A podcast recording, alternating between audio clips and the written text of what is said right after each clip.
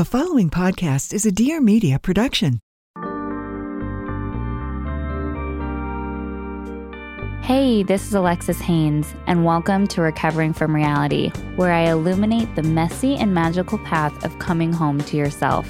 Whether you're on the road to recovery, seeking self care techniques for surviving the capitalist machine, or just need a moment to remember that you're not alone in your loneliness, we're serving up the ultimate truth your challenges don't define you, how you deal with them does. So, are you ready to recover from reality? I've always connected deeply to the messy, um, the messy people. They're my friends too, and it's interesting because I've also found that just in like LGBTQ culture, you do get a lot of messy people, and I mean that in the most beautiful sense of the word, because I also think that you know, coming out is such a big deal. And it still is. I know people are like, oh, Gen Z has it so much easier. Maybe in LA and New York they do, but, you know, the world is not LA and New York. Um, but I think that once you come out and you, you really, it's like opening up Pandora's box.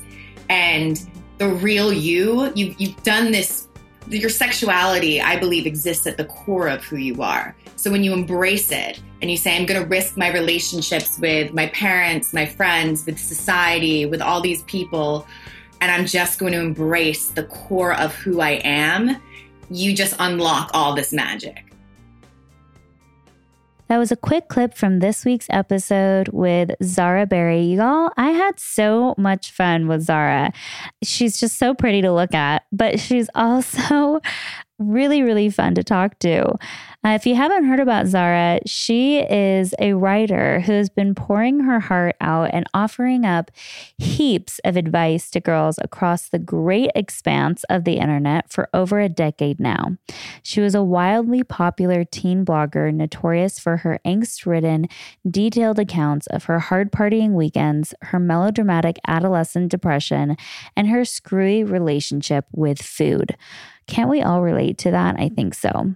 For college, she attended the California Institute of the Arts, where she studied theater. She haphazardly fell into a professional writing career when she scored a job as a senior writer at the ever popular digital publication Elite Daily.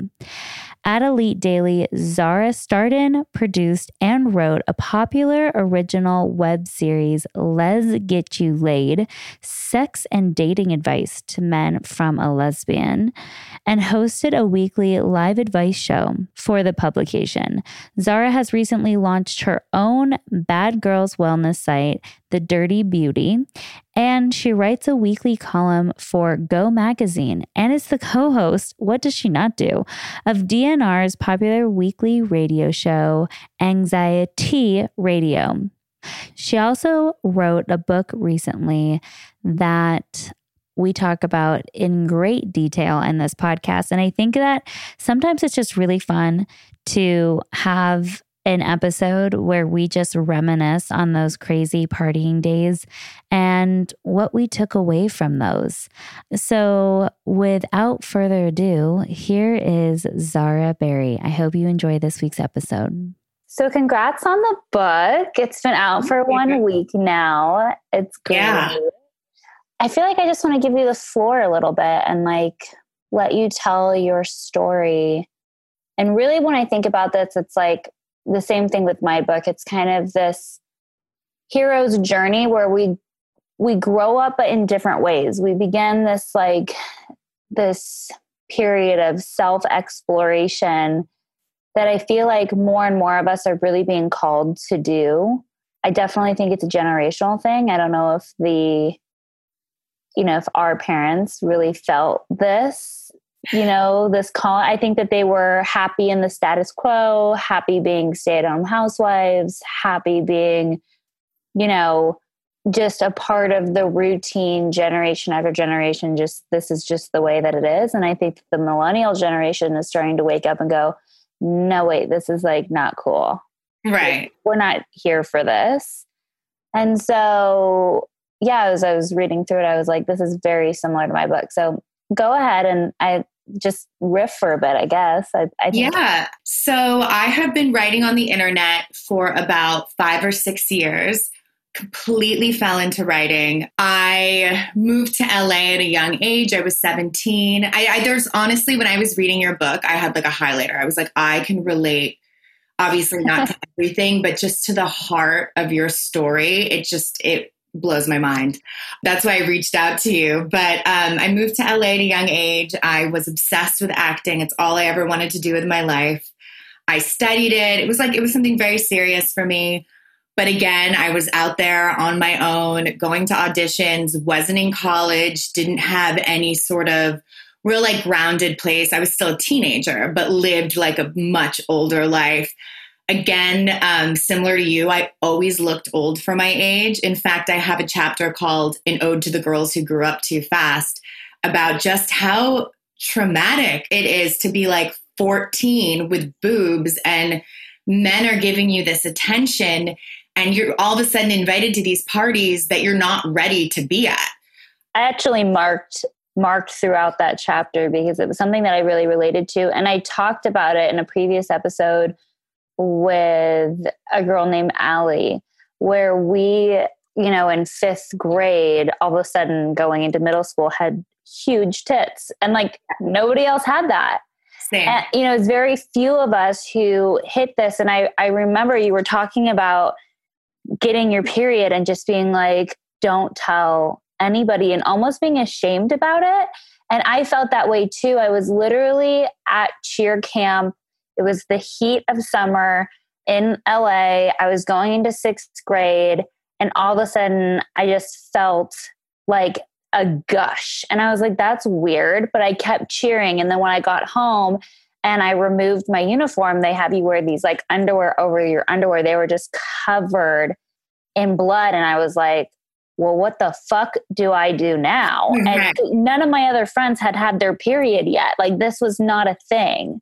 Right. Um, so yeah, and there's so much in here that I related to, but the biggest thing is that the weird shift of the right. men around you that begin to take notice quickly. Right.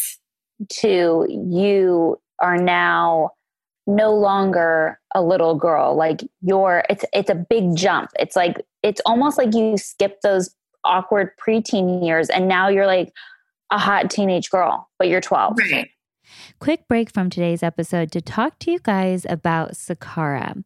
If you're looking to change your diet, instead of restricting what you eat, what if you just nourish your body with healthier and more nutritious foods? With Sakara, you're putting the best in your body so you can feel your best. This week, I had Sakara delivered to my house, and I have to say, the food is absolutely delicious. I am trying my best to reduce my meat consumption so that way when I am consuming meat, I am doing so as ethically as possible, which means really ramping up my plant based diet. And that's why I love Sakara because they make it easy for me to do so. Sakara is a nutrition company that focuses on overall wellness, starting with what you eat. Their organic, ready to eat meals are made with powerful plant based ingredients ingredients, and they're designed to boost your energy, improve your digestion, and get your skin glowing. The menu of creative, chef crafted breakfasts, lunch, and dinners changes weekly, so you'll never get bored, and it's delivered fresh anywhere in the US. Along with delicious meals, Sakara also offers daily wellness essentials like supplements and herbal teas to support your nutritional needs. To boost results, try the best selling Metabolism Super Powder, an all natural remedy for bloating, weight gain, and fatigue. Sakara has received rave reviews from everywhere from Vogue, Goop, and the New York Times. And right now, Sakara is offering our listeners 20% off their first order when you go to sakara.com slash reality or enter code reality at checkout. That's Sakara, S-A-K-A-R-A dot com slash reality to get 20% off your first order. Sakara.com slash reality. Hey guys, I'm Kinsey from the I Love You So Much podcast. On my show, we talk about everything lifestyle, business, finance, beauty, you name it. My favorite part about the show is the amazing guests that we bring on. We have everyone ranging from like business experts to influencers, CEOs, creative masterminds. It's so much fun. If you guys want to find me on Instagram, it is just at Kinsey Elizabeth. I release new episodes every Thursday, so hope to see you there. Yeah, I was like 12 years. I was 11 when I got my period. Same, I actually yeah. staged a fake period two years later, just so because I didn't tell any of my friends. I felt like such a freak. I was already, I already felt different. I already stood out because again, I was one of those 11 year olds who looked like 16, and because I also have older siblings, older sisters who are party girls. My mom was a model. My parents are both party people. Like I just knew how to also play the part, even if I wasn't ready to play the part. Like I knew how to play the part. I acted older. Well, as an actress would. I mean, you, Right, would, you right. would throw yourself a pretend I got my period party. You Right. know what I mean? I totally pulled it off. Like I'm sure those girls I hung out with in middle school had no idea. no idea. Really Yeah. tears, the whole thing. But yeah, so I I was really lost for um you know, I had so much because of growing up fast and just because of being in so many situations I wasn't ready for and also just like so many girls. I had um, sexual trauma at such a young age that I buried, that I blamed on myself, that I was so deeply ashamed of. And it's also really confusing because I'm a lesbian. So, um, you know, to have these really traumatic experiences with men, but also know that you're not attracted to men, and also feeling like it just gave me such an identity crisis. Um, and it's so annoying because people still, you know, try and be like, "Are you sure you're gay and you're not just traumatized?" I mean, if that was the case, like all girls would be lesbians, you know. Um, Yeah. but uh, so I had, I, I was, I really um, into my early 20s, just heavily self medicated with drugs, alcohol, empty sex. I wasn't out. And I was just out of alignment too. I was working in beauty and I just like, I, I just kept like knowing like there's something else I should be doing. And I was putting, I was playing like Russian roulette with my life because I didn't value my life. And then I had a really bad trauma in London. I lived in London for a while. My mom's English. And after that morning, I looked in the mirror, had sexual trauma, and I was like, you can either freak out or you can just stuff this down and pretend this never happened and move the fuck on. And I looked in the mirror and I was like, you can stuff this shit down and you're just gonna move the fuck on. And all this stuff that had happened to me prior, like I didn't even remember, which is something I also hugely related to. And I just kept self medicating and self medicating. I went on antidepressants for the first time, which worked, but also was just such a band aid and that shit catches up with you. And I kind of just went into a full blast, true breakdown where my panic attacks became so severe that I developed really bad OCD and textures started to freak me out. Like the texture of the brick in my studio became, I couldn't look at it. And I had this OCD flare up and I couldn't leave my apartment. Like I felt like I was on acid all the time or something. So finally I called my brother. We're very close. And I'm like, I think I'm fully, I fully lost it. Like I, I don't know. So that was when I was like, shit, maybe I need to talk to someone. Maybe I need to get help. And my parents were living in Florida at the time. I didn't tell them what was happening. But I got on that plane and I was like, I'm not going back to England. Like, I will die if I go back to England. So I moved back home for a little bit, really came like to terms with them about my sexuality, started dating a woman fully openly for the first time, and started seeing a therapist. And it was just, I went on this journey of just all of a sudden in therapy, it was like I would remember one experience with trauma. And then all of a sudden i'd remember all these others. And even while i was writing the book i had like memories come up of things. It's like when you think you've remembered it all it just the more you open up it's like you really are able to it's like you have that one first memory. And then it's like walking down I, I always think it's like you're walking down a hallway and all these lights flicker on. You know it's like you you you you switch, you flip the master switch. So I um I ended up like using my acting background and ran a youth outreach theater in Florida and then started blogging because I had always written when I was in high school. I had a live journal that was like very popular and I had just tucked away that part of myself because I didn't think I was smart enough. I don't have a college degree. I major imposter syndrome. But I just thought, you know, like, what did I do before I started self medicating? What did I do before I discovered drugs and alcohol? I wrote.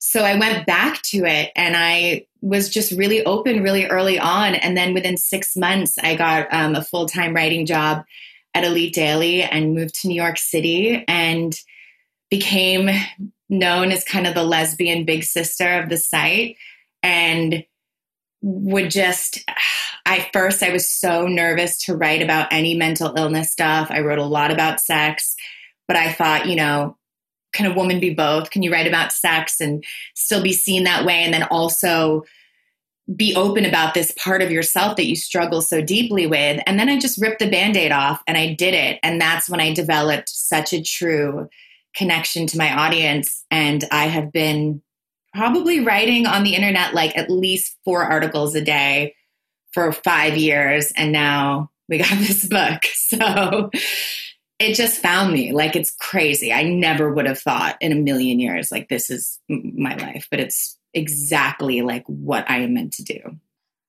I love the chapter about mental health in the book where let me just go back to the name. You'll have to remind me. Talk mental illness to me, probably. Yeah, talk mental illness to me. I think that part of the journey of becoming who we authentically are is not just facing the messiness, but like learning to love that really messy part of ourselves. I think it was really just my husband was the first person in my life who was like, I love you, even though you're crazy, even though you're dealing with panic attacks all day, even though you're depressed, even though you're all of these things. And luckily, I've been able to heal from most of that because it's really challenging to go through it. But he loved me, you know, he always was like, I didn't love you, like, despite all of that, I loved you because all of that. Like, right. that was the part, like, seeing you struggle and really fight to make it through on the other side was amazing to witness. And it just went to show me like how incredibly strong you are as a person. And i think that we're moving into a space now and i'm seeing it more and more where people are like hungry to talk about mental illness. They're oh, yeah. hungry to talk about their struggles. They're hungry to find community really is what it comes down to of other people who are like, oh, this doesn't make you dirty. This is just who you are. This episode is brought to you by my favorite, Cured Nutrition. Cured is the leader in CBD supplementation with an entire line of products designed to take your everyday life to its ultimate potential. Their daily staples have been formulated with an in house clinical herbalist, which has taken the traditional CBD regimen to an entirely new level of optimization. If you're anything like me, you love your coffee. You've probably toyed around with the idea of finding a healthy alternative to jumpstart your morning.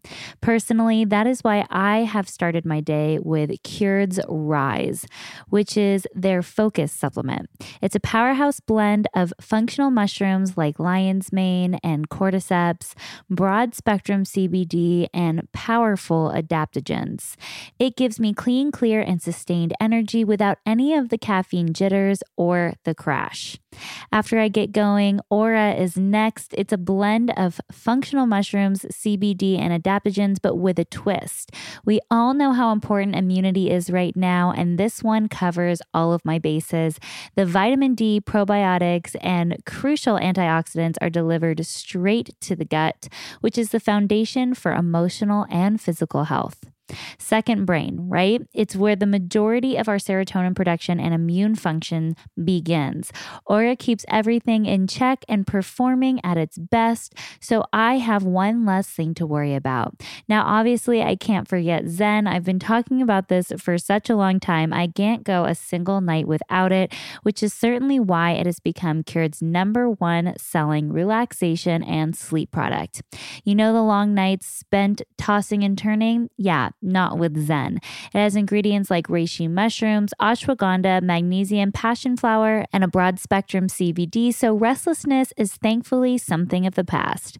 Cured Nutrition products are the answer for your everyday dose of health. Visit curednutrition.com. That's cured, C U R E D, nutrition.com. Be sure to use the coupon code Alexis at checkout to save 15% off your order. And it's so interesting because, you know, like I always went to public school my whole life and I was just a really creative kid. And they told my mom, they're like, you know, your daughter's away with the fairies. She needs to go on Ritalin. But, you know, I just never could sit yeah. through tests. It's just not how I'm wired. And if you don't, if you don't fit into that box, and it was, I remember being so ashamed by that and so ashamed. I remember they had me and my um, best friend like get our ears checked because they thought we had hearing problems because we just couldn't sit through at like seven years old. We just couldn't sit through like you know an hour long science class. And um, what I learned now is like, no, there was nothing wrong with me. Being away with the fairies is part of just having a big imagination and being a creative person. And when you go to these public schools where they don't value creativity and they don't value the arts and you're you're just put on medication. I i wasn't put on medication because my mom's very british and she she said she told them to go fuck themselves. Mm-hmm. um, but i just oh it was always just a struggle and it made me feel like i was never going to amount to anything in my life. I could never have a really good job because i had this problem. And it's like no that fire just needed it needed somewhere to go you know, and and I did at like 17 meet an adult who got me into theater. And she was like, she was the first adult who saw light in me and was like, there's nothing wrong with you. Like, take this energy. Don't snuff the fire out. Like, embrace it, make love to it, act, express yourself. And it's, it's just, I think that we've come a long way, but I just still get letters and like notes every day from girls who are like, I, have been pumped up on amphetamine since I was seven or eight. And I don't know who I am.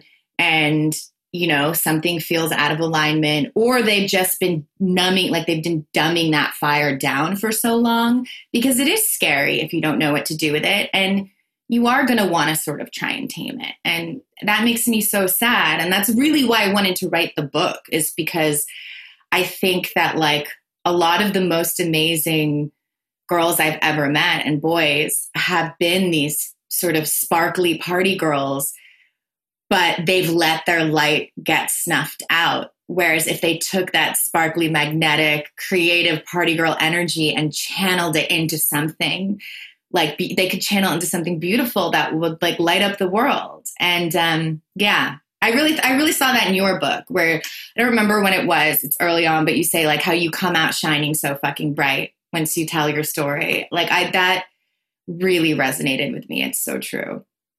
Yeah, I was talking today about um I posted today about how often especially in the recovery community we are the highly sensitive people and i've talked about this on my podcast a lot about how I, addicts are usually just highly sensitive people and back in the day, highly sensitive people who didn't know what to do with their high sensitivity. And so eventually they turned to substances in order to try to calm that sensitivity down. Right.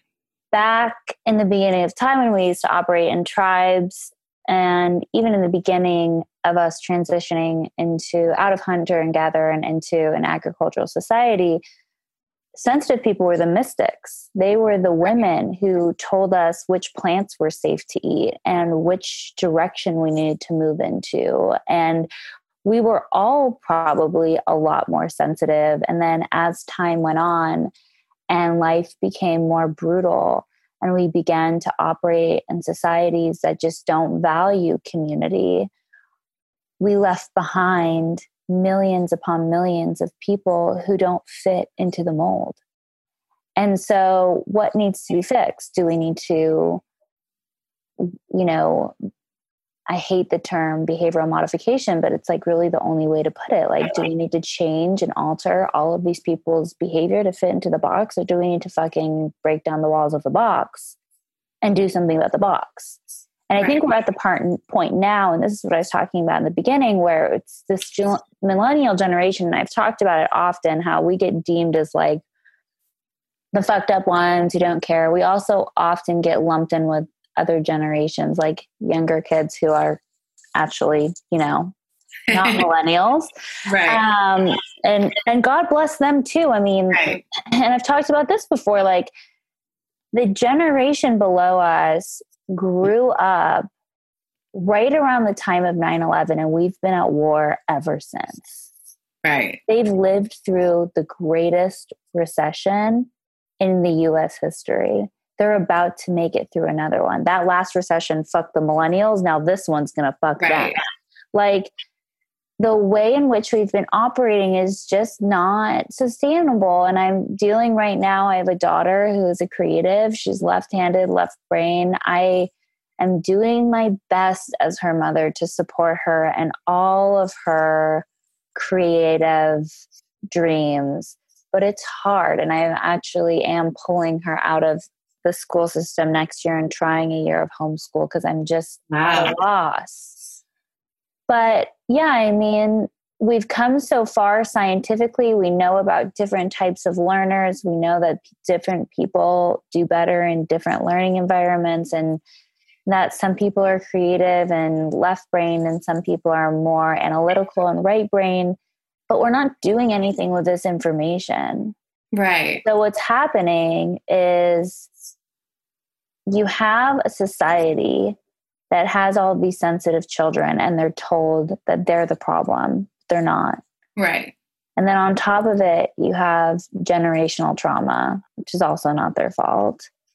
And then on top of that, you have the one in four women and one in six boys that are going to be sexually abused. And then on top of that, and it's just like layers and layers and layers of shit. And that's where we come in, where we're like, all of the layers of shit is actually what makes you special and perfect and right. lovely and beautiful and amazing. And I think people are often shocked when I'm like, I love the messy people. Like the messy yeah. people are like my friends like right now we're dealing with like two really hard cases at our treatment center and i'm like let me just go hang out with them for the day. They're just some messy people. They're just a little bit right. messier than the other people in the treatment center and they need help. Like right, okay. Right. yeah. Yeah. No i've always connected deeply to the messy um the messy people. They're my friends too. And it's interesting because i've also found that just in like lgbtq culture you do get a lot of messy people, and I mean that in the most beautiful sense of the word, because I also think that, you know, coming out is such a big deal. And it still is. I know people are like, oh, Gen Z has it so much easier. Maybe in LA and New York they do, but, you know, the, the world is not LA and New York. But I think that once you come out and you you really it's like opening up Pandora's box and mm-hmm. the real you your sexuality, I believe, exists at the core of who you are. So when you embrace it and you say, I'm going to risk my relationships with my parents, my friends, with society, with all these people, and I'm just going to embrace the core of who I am, you just unlock all this magic. And again, when you unlock all the magic and it's not nurtured correctly, it can be very, very messy. It can be a beautiful mess. It can be a dangerous mess. But I find that, like so many people in the LGBTQ community, I connect so deeply because they've just really embraced the core of who they are.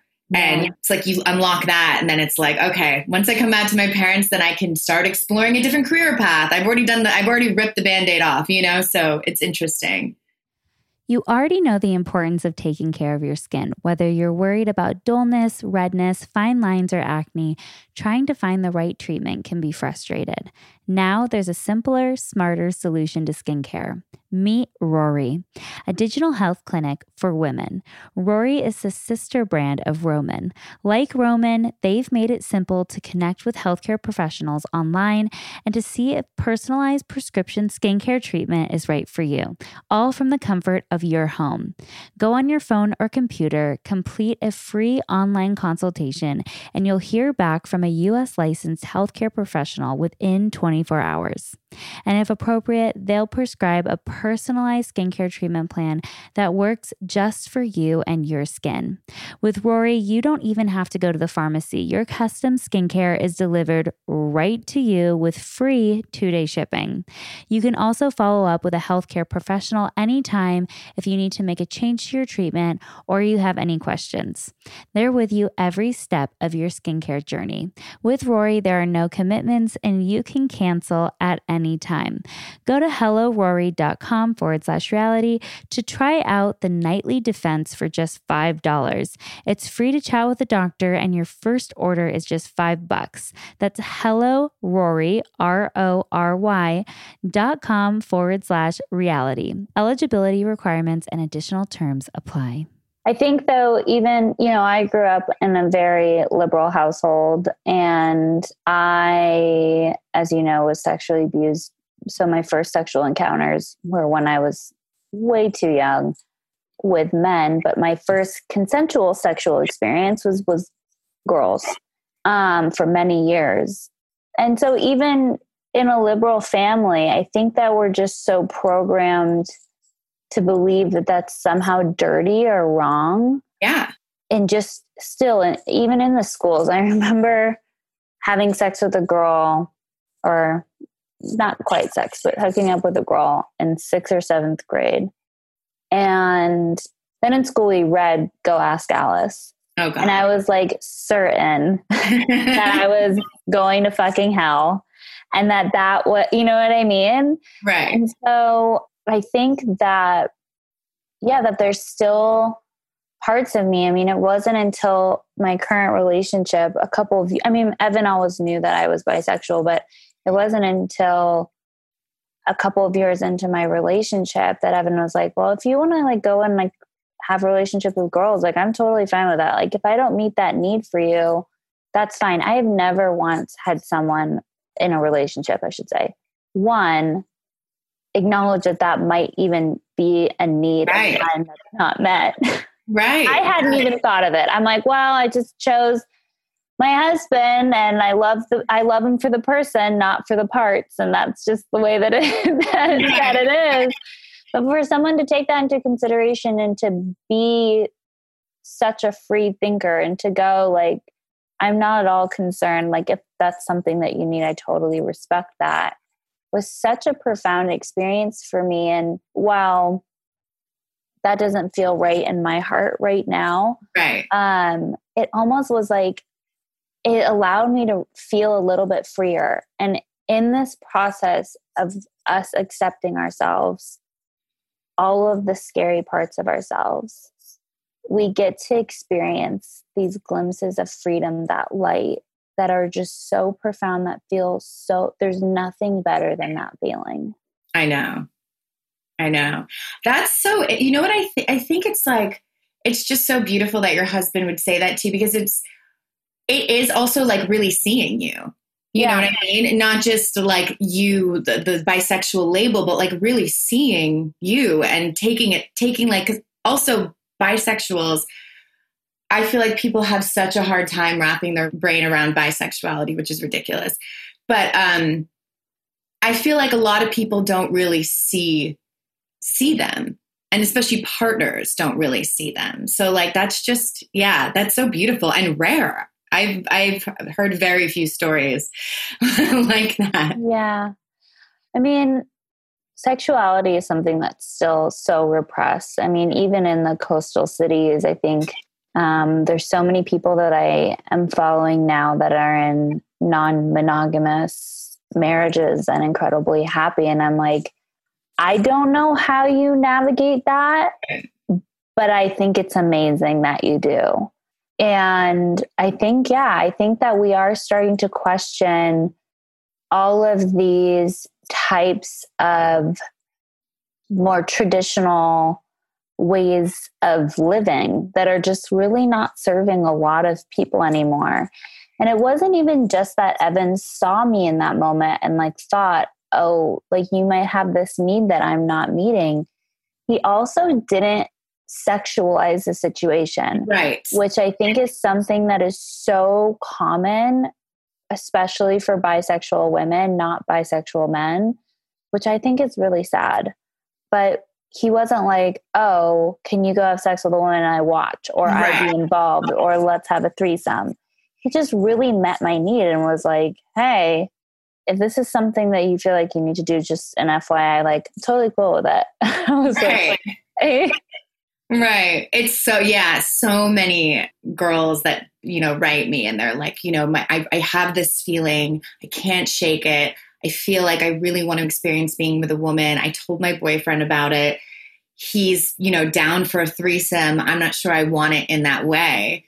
You know, I kind of want to just experience it. But um it's just such a such an interesting thing because I also then a lot of those girls will have that experience and the guy can't handle even just the threesome he can't handle seeing the girl i think it's one thing to say oh that's hot. But then it's another thing for a lot of guys to see that they don't need the guy parts there at all. Yeah. and um, it really like threatens them. Like you know they think oh she'll like it if i'm a part of it. And I don't know if this is like totally not on topic, but I it's in my book, but I kind of discovered fully that I was a lesbian while having a threesome in high school.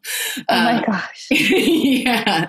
With a, a girl and a, and, a, and a guy. And within like minutes, the guy was completely ignored. And it was just me and the girl. And he got really upset and he left and we just like went at it. um, yeah, it's interesting when threesomes backfire on men. Right. So, when you started to write about mental health, what was scarier, starting to write about sex or starting to write about mental health? Um, I think when I first started writing about sex, I didn't write it with as much nuance as it deserved. It was a really weird time on the internet. It was the time where Facebook, everything went viral. BuzzFeed, Elite Daily, things would get just so many shares. I was very pushed by my editors to write about sex without talking about because even like casual whatever to say like it, it has nuance to it. I think everything does. So that was kind of easy. And then i wrote my first article about mental health and my editors were like we love that you wrote this. It's not going to do well. People don't come to our site for that. But like we love this. Like basically like we're doing this for you. We support you. This is this is a beautiful piece. And it went completely viral. And I was like, you know what? I think that even with the short attention span of the internet, I think you guys have really been underestimating your audience because people wanted more of it. That's when I like developed a really, really loyal and connected audience was when I started um, writing about mental health. And it's still scary. I mean, it still scares me. I still do it and I push myself further and further all the time. Um, and I just have that weird, I'm one of those people, I guess, that also has the weird impulse to share everything. And that's what makes me feel connected. But once I started writing about mental health, to go back to your question, I started writing about sexuality more nuanced. And then that was really scary. That was the scariest thing in the world. But nothing has made me more scared to this day than writing about anything to do with body image, eating disorder stuff, because it's usually met with the nastiest criticism over anything I've found. Yeah. It is so hard, and I don't think people really understand. And it's why most of the time, the negative comments, I just let it go. Right. Every once in a while, i get a negative review that's just so fucking absurd. And I can take feedback and criticism. Trust me. I do quarterly reviews on this podcast. It ain't always pretty. All right. um, and with my boss you know what i mean? Like and when i wrote my book like i had so many people pick it apart and go i hate this. This is horrible. You know i'm not a i'm not a writer. Um that was just like word vomit on pages for a very long time. It wasn't you know what it is today. And and it took a lot of constructive criticism and some critiques to get it to where it was at. And same thing with the evolution of this podcast but there's something to be said about being willing to be vulnerable, being willing to make mistakes, being willing to say the wrong thing, being willing to like spill your guts out, your experience. I mean, when I started this podcast, I was doing transcranial magnetic stimulation. Oh. And I shared with people the journey I was going through. I'm like, I'm fucking suicidally depressed and I'm going to get my brain zapped for the next six weeks to see what happens. And I think that when you put it all out there, you're going to be presented with people who either, and I have a problem with this, where within the woke crowd, we've mm-hmm. now become woke warriors where we oh like rip each other apart, which is so counter fucking productive. I know. And then there's also just like the ignorance, right? And you're like, well, there's nothing that I can do for you. You've got to have your own experience. And eventually, maybe you'll get here in this lifetime and, and maybe you won't, and that's okay. But what I find for me is that I now see the criticism as like a mirror. It's like, okay, if this is hurting me, that means that there's something inside of me there that's going, you know, oof, like there's a pain point there. But it's hard to do that. And sometimes it is just mean. Sometimes people are just fucking mean.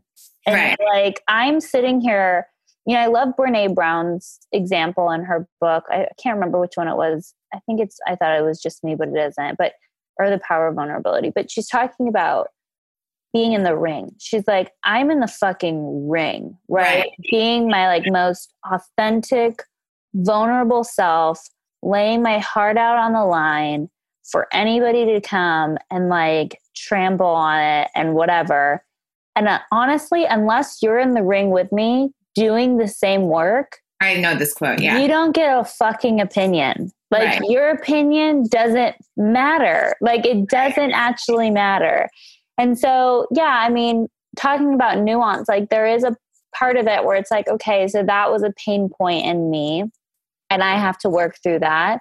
And then also at the same time, like the critics, the people who leave the negative reviews, the people who are like super harsh, like that didn't really need to give their opinion, but just thought that they should because it's the internet everyone shouldn't right. give their opinion on everything. Right it's like unless you're in the ring unless you're putting yourself out there unless you're posting about your childhood sexual abuse unless you're talking about being raped unless you're talking about your mental illness. Putting your art out there for people unless you're you're a bad writer or like you know i identify like being a writer is the biggest part of my identity. And sometimes people tell me i'm really bad at it you know? And like yeah it's it's if if you it's like have you ever put out a piece of writing? Have you ever talked openly about what you're going through. If you haven't, I and that when Brene Brown said that, it actually really freed me. And I was like, you know what? You're right. And I think you're so onto something about how it's still a pain point for you because most things at this point don't get to me. Like I was in the wild west of internet culture.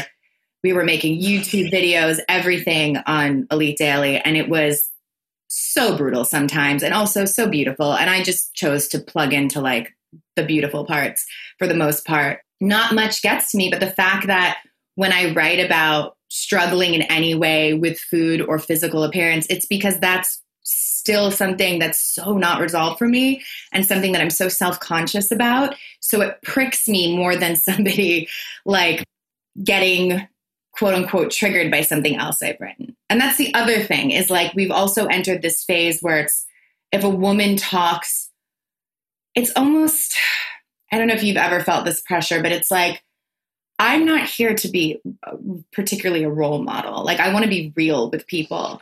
Oh my and, God, I talk about this all the time. Don't right. put me on your pedestal. Just no. let me be who I am. Right. You if, if you vibe with it, great. If you don't, just fucking move on, please. Right. And if it's problematic for me to talk about what I go through as a woman with body image or with stuff about with eating disorders and stuff like that. If that's if, if my human experience is problematic like i'm not here to be i'm not here to be like the pc poster woman of what a writer does right you know? Like I, I do believe that all body types are beautiful. I do believe all these things but i struggle with finding them in myself and i think a lot of people do.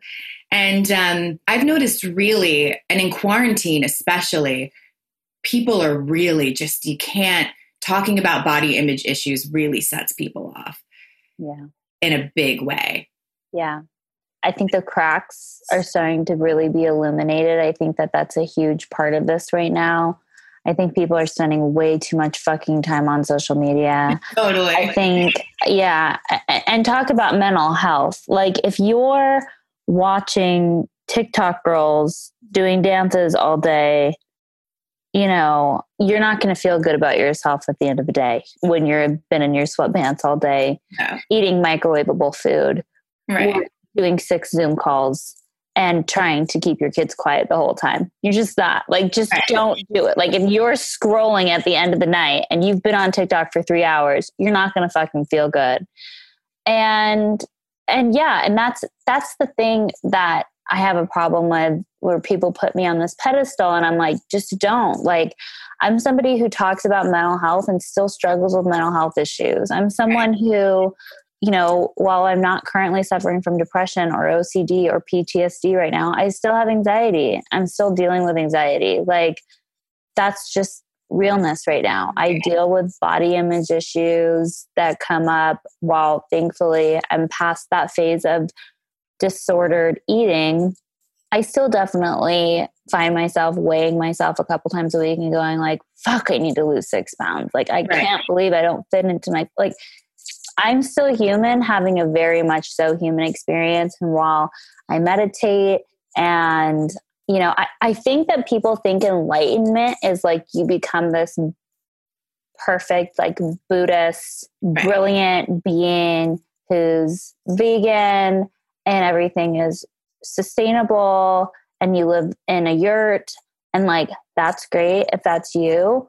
But i love my friend Biet who talks about um, you know and i say it on the podcast description like being hot and woke aren't mutually exclusive. Like we can have all of these things and that goes back to the nuances of like we are humans having a human experience we have these crazy brains that are being force fed information all the fucking time.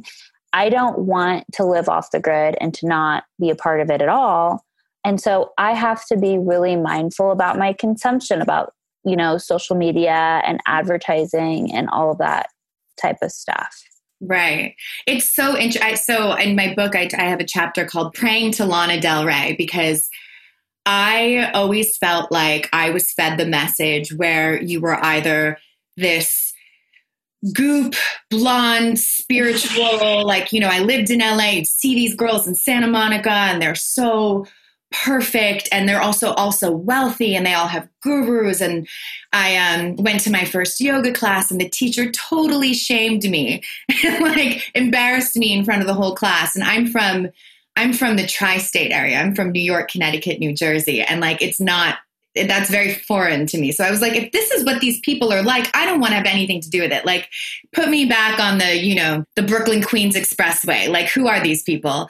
And then as i i got older and i started to do all this healing work and i'm like oh my god these tools work so well. Meditation all this stuff really does help me. Breathing exercises practicing mindfulness but it doesn't you don't have to be especially with mental health i thought like it was like team holistic or team like medication. And I take mm. Prozac and it really helps me, but I also meditate and I also do breath work and I also do cold showers and I also do talk therapy. And it's like you can, again, like you can live in the nuance and people are really right now, and probably because we're on the precipice of some kind of big change, people are so freaked out by Yeah. nuance. It's so- yeah we we've become really polarized. You know it's so black or white or red or blue or whatever it might be. And it's you know and that's the thing is somebody who talks about politics a lot too. It's like i can be pro medical freedom like at every single level um, whether that's vaccination and abortion or whatever. And i can also be like an extreme liberal Like right. I can be both. like. Yeah. I can have differing views and that's okay. And it doesn't make me a lunatic. Like and it doesn't make me someone who doesn't believe in climate change because I absolutely right. do. And it doesn't make me be someone who, you know, doesn't care about humanity because that couldn't be further from the truth. Like right, this is just right. my, you know, or doesn't care about babies somehow. Like give me a. right, right. Um so yeah, I think that the more polarized that we become, the more chaos is going to be created. I always think in these moments where I feel like the world is like thrashing around on top of itself and the big swells are like one side and then the the opposing is the other and it's like if we could all just take a step back if we could all just breathe if we could all just really find out who the fuck we are that's what it comes down to and that's what i mean by like this hero's journey like the time to do it is now it's why I wrote the book. It's why you wrote your book. It's why so many people are feeling a calling to being drawn towards this work. In my life reset course, I have a whole course uh, module on who am I? Because the truth is, for most of the people listening right now, you might think you know who you are, but you actually have no fucking clue. Right. Who you really are. Right. I mean, you didn't realize who you really were until you were in your 20s. I didn't realize who I really was until my late 20s. And I'm still figuring out who I'm I am and what I like. And it evolves. It, it actually, it evolves and it changes. And I didn't figure out who I was until I had a fucking nervous breakdown and had to move back home and felt like I was on acid all the time because I was having OCD flare ups and you know, I, I, I was like having vision. I remember it was, it was really dark. Like I was having visions in my head of like abused dogs that I, if I saw a picture, or an image, it would just get stuck there. And I thought mm. I was actually losing it. And everything kind of got taken, my whole life in London, I stripped it all away. And that's what it took for me to get to this place, which is why I always like want people to know like there's beauty in that breakdown. Sometimes it takes like this house that you've built for yourself. Sometimes it like it has to just blow the fuck down and then you have to look at and then, and then you're free. Then you're like well maybe i don't want to live in this house. Maybe i want to live you know in a in a condo by the beach. Maybe i want to live on a farm. And you get to and i mean that as a metaphor but you get to sort of lay the floorboards down for yourself. And until you really like lay down those floorboards with your own two capable hands and realize you can do it do you figure out who you are? Yeah. You know, and I feel bad sometimes for people who never reach some kind of breaking point. You know? know. I do too. And you know, I I just thought about something. Someone messaged me the other day and was like, "Oh, you have all these people on that talk about like body positivity and inclusivity, but like you've had like a tummy tuck." And it's like, yeah, because that's a part of body positivity and body inclusivity. The whole idea is that you get to do whatever the fuck you want with your body the thing is you just need to check yourself like am i doing this for me or am i doing this for somebody else and i think so many of us are living adult lives for somebody else. Yeah. We're living lies. We're living lives and lies for somebody else to appease our parents, our grandparents, the generations before us, to fit into a society that deems the messy parts of us as unworthy or unlovable, to fit into our job or our workplace, to have friends. I mean, my friends list have gone, has gone substantially down when I moved into my authentic self, but I don't give a fuck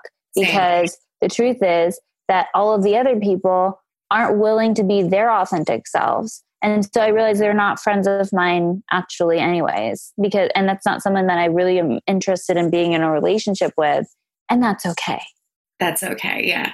And I think that in order to really be your authentic self, and this is something that I admire about you, and I think why people really listen to you and respect you, is you're not going to be your authentic. Like every real human being is nuanced and flawed and a bit this way and a bit that way and has all these shades of gray. Only people who are trying on an identity are either like fully on fit into a box.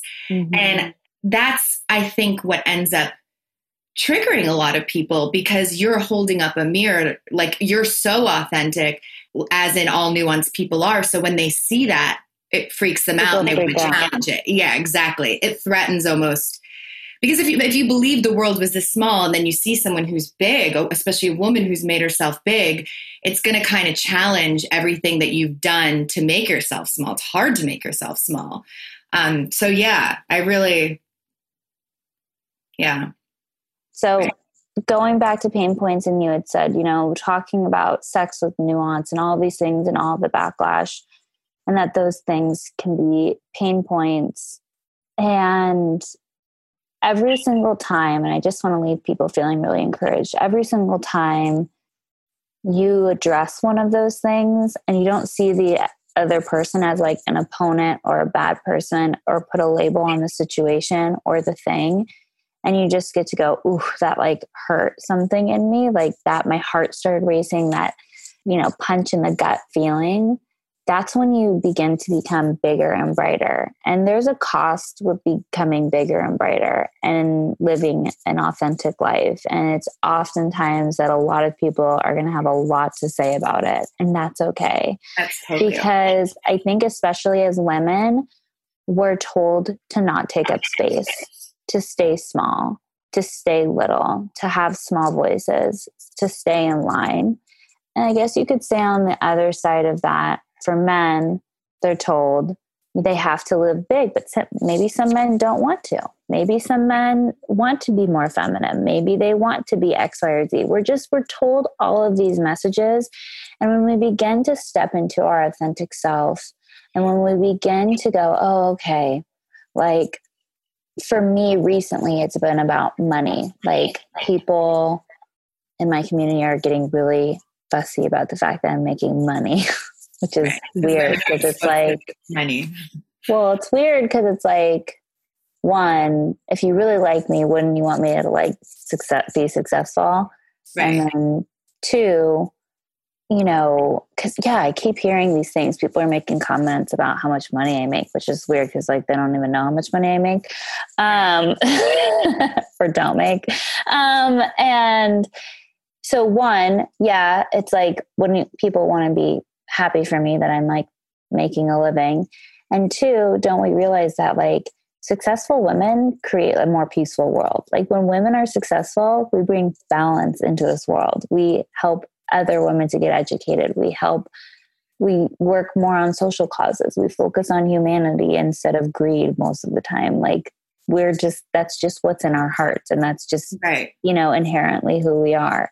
But as you move into these spaces and you become to burn brighter, it's challenging and there are a lot of really difficult moments, but the freedom is undeniably the most incredible experience that I've ever had in my life. And I know you feel the same. Definitely. And then and and, and you also attract bright people, you know, and and you you become like this, you know, I feel like when I really got real with my writing and really got real with what I've been through, I just like my connection to my I don't have the biggest following in the world. My connection to my readers is so real and beautiful and they're all so bright and we're all on this journey and I can mess up with them and I don't care about the other people. Like I don't care. I, I really, like you said, like your friends list goes down, but it doesn't matter because you're with the bright people and you don't want to be with the light snuffers. If people see a light and they want to snuff it out, they have no place in your life. Yeah. Oh, I love that. That's so good. Yeah. And I think that for so many of us who are starting on this path, when we begin to wake up to how many light snuffers we have in our lives, we go, Yeah. This sucks. And this is painful and hard to look at. But trust me, guys, it is so, so worth it. Right. So worth it. And if no one can take it away from you.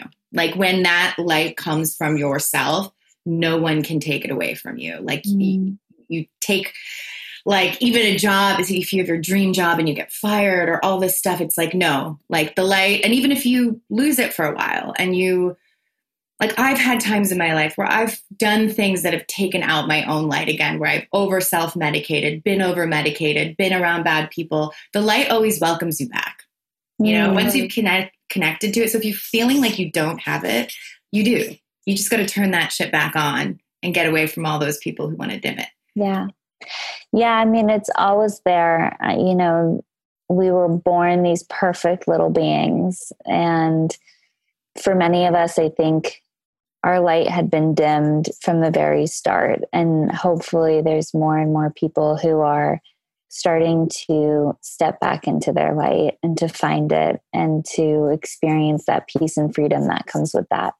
Well, thank you so much for joining me. Where the book is out, it came out last week. I'm not sure when this episode's going to air, but it's out right now. And it's called Girls Stop Passing Out in Your Makeup. It is amazing. I suggest everybody gets it. And where can everyone follow along with you on um, social? Instagram at Zara Barrie. I also have a, a, writer's Facebook page, Zara Barrie Words, and it's actually a really sweet, lovely community of mainly women. So definitely check me out there. And book is available really Barnes and Noble, Amazon, Books a Million, Bookshop, wherever books are sold. Nice. Thank you so much. Thank you for having me. This has been wonderful. This week's affirmation is I am who I want to be. And so it is. If you enjoyed this week's episode, do me a favor, head over to the podcast app and make sure to subscribe to us, rate us, and leave a review. We have new episodes every Monday, and you can follow along with us on Instagram at Recovering From Reality or visit our website at recoveringfromreality.com.